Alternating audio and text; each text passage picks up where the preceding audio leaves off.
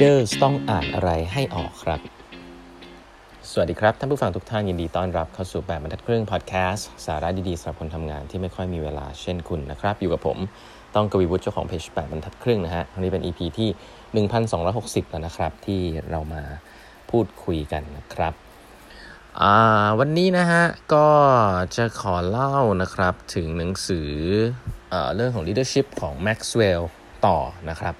มีประเด็นหนึ่งซึ่งผมว่า เออ เอามาใช้ได้ค่อนข้างน่าสนใจหลายท่านเอาไปใช้ได้เลยนะ คือผมว่าประเด็นนี้น่าสนใจ คือหนังสือเล่มนี้มันมีบทหนึ่งชื่อว่า law of intuition นะครับเวลาอ่านอย่างเงี้ยเราเห็นหนังสือบทชื่อว่า law of intuition เราก็จะแบบ อืมแล้วมันยังไงใช่ไหมเพราะว่าไอ้เรื่อง gut feeling เรื่อง intuition ที่แปลว่าสัญชาตญาณเนี่ยหลายๆครั้งเนี่ยมันก็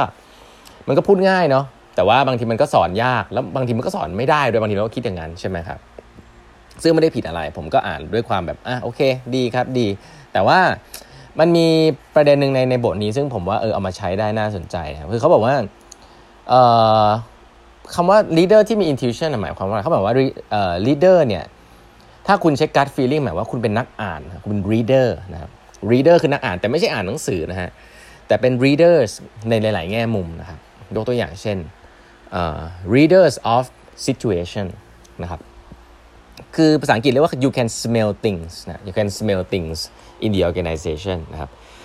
หลาย ๆ ครั้งเนี่ยผมเชื่อเหลือเกินนะครับว่าในชีวิตประจำวันเนี่ยเราเราจะมีความรู้สึกเกิดขึ้นกับอะไรบางอย่าง กับสถานการณ์ในชีวิตเรา หรืออะไรหลาย ๆ อย่างนะครับหรือกับครอบครัวกับที่ทำงานนะครับ เราจะรู้สึกว่าเออมันมีอะไรแปลก ๆ นะเอ๊ะนี่ฉันต้องลงไปดูรายละเอียดหน่อยไหมว่าเออมันไอ้อันนี้มันฟังแล้วมันแปลก ๆ นะความรู้สึกแบบเนี้ย นั่นนะครับคือการอ่านคือ reader แล้วมันใช้ intuition มันใช้ gut feeling ซึ่ง gut feeling นั้นเกิดจากประสบการณ์ของคุณ แต่มันไม่ได้แบบกันผ่าน logical thinking มันออกมาเป็นความรู้สึกอะไรบางอย่าง มันมีที่มาที่ไปแน่นอนครับ อันนี้อย่างแรกก่อน แต่มันเกิดจากตัวคุณเอง มันเกิดจากประสบการณ์ในอดีตที่ตัวคุณเองเจอมา หรือนู่นนี่นั่น แต่ว่ามันไม่ได้มีลิ้นชักที่ออกมาว่าอ๋อมันเป็นเพราะอย่างนั้นเพราะอย่างนี้แบบ logical thinking แต่มันออกมาในความมันออกผ่านความรู้สึกนะครับคือการเป็น reader นะครับเพราะฉะนั้นการเป็นนักอ่านสถานการณ์นักอ่าน อะไรแบบเนี้ยมีความสำคัญมากคือ ซึ่งเดี๋ยวผมจะเล่าต่อครับว่าอันเนี้ยคือสิ่งที่เรียกว่า intuition นะครับคือคุณเจออะไรสักอย่างหนึ่งแล้วคุณมีความรู้สึกกับมันนะครับคุณต้องเป็น reader ของของเทรนด์ด้วยซ้ำนะของเทรนด์หรือของอนาคตเนี่ยเช่นเดียวกันครับเราจะเจอผู้นำที่แบบคิดอะไรใหม่ ๆ ไปข้างหน้าไม่ได้เลยนะครับ ชอบมามองบางทีชอบมาจับผิดการทำงานลูกน้องด้วยซ้ำอะไรแบบเนี้ยแต่ว่าถ้าคุณเป็น leader จริงๆอะคุณต้องเป็น reader เป็นนักอ่านนะ future trend นะครับ ซึ่งผมเชื่อว่าหลาย ๆ ครั้งเวลาเราบอกว่าเราเห็นคนหลาย ๆ คนบอกว่าเฮ้ยคุณรู้เรื่องนี้ได้ยังไงอะไรเงี้ยเขาก็ตอบไม่ได้นะ แต่ผมเชื่อว่าหลาย ๆ ครั้งมันเกิดจากดอทที่เกิดขึ้นนะครับ อันนี้ตัวส่วนตัวผมอาจจะมีประสบการณ์ เพราะว่าเออไม่ได้เก่งอะไรนะครับ แค่ว่าเราอ่านหนังสือมาเยอะใช่ไหมครับแต่พอคนถามว่ารู้เรื่องนี้ได้ยังไงเนี่ยเราก็นึกชื่อหนังสือที่เราอ่านไม่ออกหรือเราก็ไม่รู้ว่าเราไปเจอเรื่องนี้ได้ยังไง แต่แต่เชื่อเหลือเกินนะว่าเออมันเกิดจาก อาจจะเกิดนิสัยที่เราชอบอ่านหนังสือ หรือว่าชอบดูข้อมูลชอบคุยกับคนอะไรแบบเนี้ย อันนี้ก็เรียกว่า intuition ได้นะเพราะว่าเวลาเราเราไม่รู้ว่าเหตุผลมันคืออะไรเนี่ย เราก็จะมีความรู้สึกกับมันว่าเออมันน่าจะเป็นอย่างนี้อนาคตมันน่าจะเป็นอย่างนี้แต่ถูกหรือผิดนี่ไม่ได้การันตีเนาะแต่มันมีมันมี gut feeling บางอย่างละกันหลายคนก็บอกว่าเอ้ยแล้วเรื่องนี้สอนยังไงอะเรื่องนี้ทำไมคุณรู้ล่ะอธิบายให้ฟังหน่อยเราก็จะบอกว่าเออไม่แน่ใจเหมือนกันนะครับคือแต่เราก็รู้สึกมันน่าจะเป็นอย่างเงี้ยเนาะหรืออันที่สำคัญมากคือ readers เอ่อเรื่องของ people อันนี้ชัดเจนครับเวลาคุณอยู่ในทีมเนี่ย ประชุมกันเนี่ยคุณเริ่มรู้สึกแล้วว่าเฮ้ยมันมีอะไรแปลกๆนะมันมี elephant in the room มันมี issue ที่เรายังไม่ได้คุยกันหรือเปล่าที่เราควรจะคุยก่อนที่เราจะทำสิ่งนี้หรืออะไรแบบเนี้ยลูกน้องไม่พูด แต่คุณสามารถจะอ่านออกประเมินได้นะครับ ซึ่งเรื่องพวกนี้เนี่ยอาจจะถ้าเป็นในฟิล people มากๆ people ที่พูดคุยกันอาจจะเรียกว่า empathy ก็ได้เนาะเขาอกเข้าใจมีความรู้สึกว่าเออมันมีอะไรแปลกๆเช่นเดียวกันเรื่องพวกนี้ไม่ได้เป็นเรื่องลอจิกนะครับ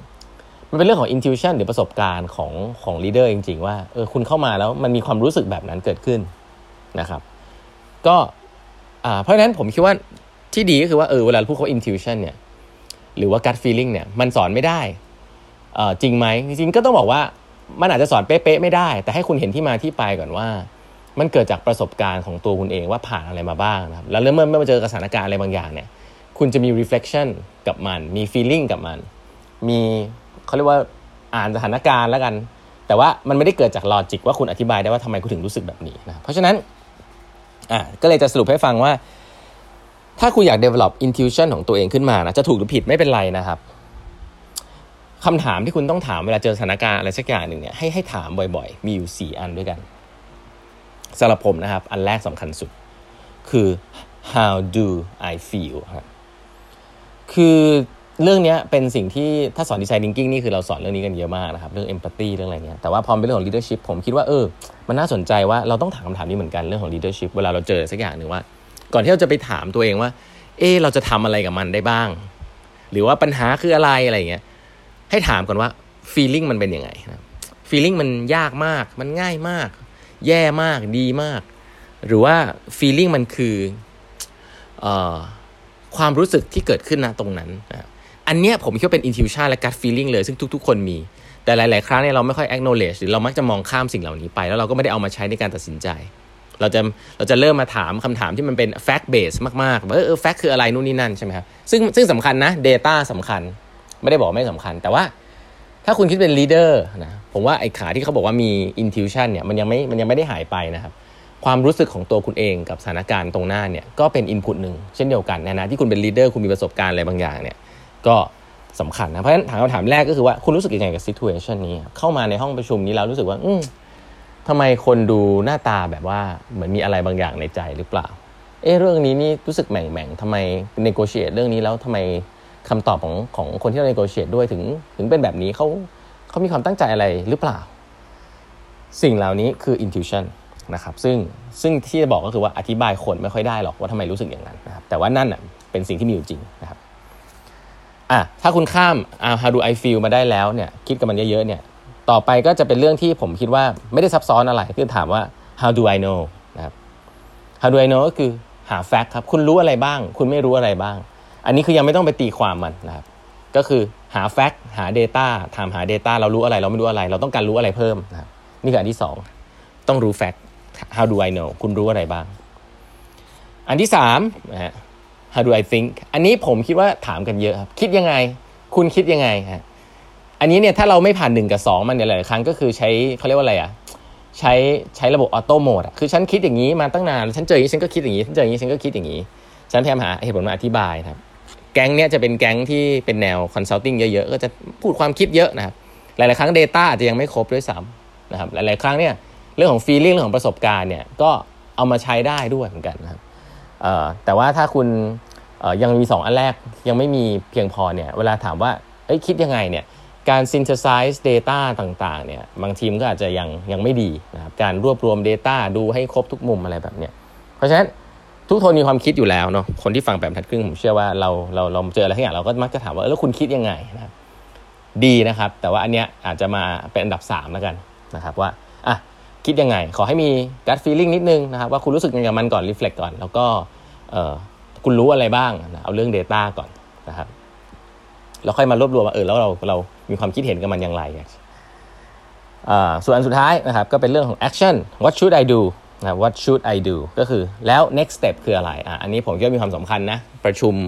พูดคุยคิดกับตัวเอง สุดท้ายแล้วก็ควรจะถ้าคิดไม่จบในรอบเดียวก็ไม่เป็นไรนะส่วนตัว แต่ว่าในสุดท้ายแล้วเนี่ย ก็ควรจะมีถามคำถามตัวว่าเออแล้ว next step next action ที่ฉันควรจะทำคืออะไร แม้แค่ว่าการยังไม่ตัดสินใจแต่หาข้อมูลเพิ่มเติมก็เป็น next action นะฮะก็อย่างน้อยจบออกมาในแต่ละลูปความคิดให้ออกมาเป็น แล้วฉันทำอะไรได้บ้างนะครับก็สี่คำถามครับ อันนี้เอาไว้ใช้ในการ reflect ตัวเองนะครับในหลาย ๆ สถานการณ์ ผมคิดว่านี้เอามาใช้ได้ค่อนข้างดีทีเดียวนะครับ เรื่องของการเอา intuition เข้ามามีส่วนร่วมในการตัดสินใจนะครับ วันนี้เวลาหมดแล้วนะครับ ฝากกด subscribe แปดบรรทัดครึ่ง podcast ด้วยนะฮะ อย่าลืม subscribe YouTube channel ของแปดบรรทัดครึ่งนะครับ มีสัมภาษณ์พี่ๆผู้บริหาร 70-80 ท่านทีเดียวนะครับ แล้วก็จะมีเพิ่มเติมเข้าไปเรื่อยๆนะฮะ ฟังเองก็ได้นะครับ ให้น้องๆในทีมมาช่วยกันฟัง เรามันมา reflect กันในตอนเที่ยงตอน knowledge sharing ก็ได้เหมือนกันนะครับ วันนี้เวลาหมดแล้วนะครับ ฝากกด subscribe ด้วยนะฮะ แล้วพบกันพรุ่งนี้นะครับ สวัสดีครับ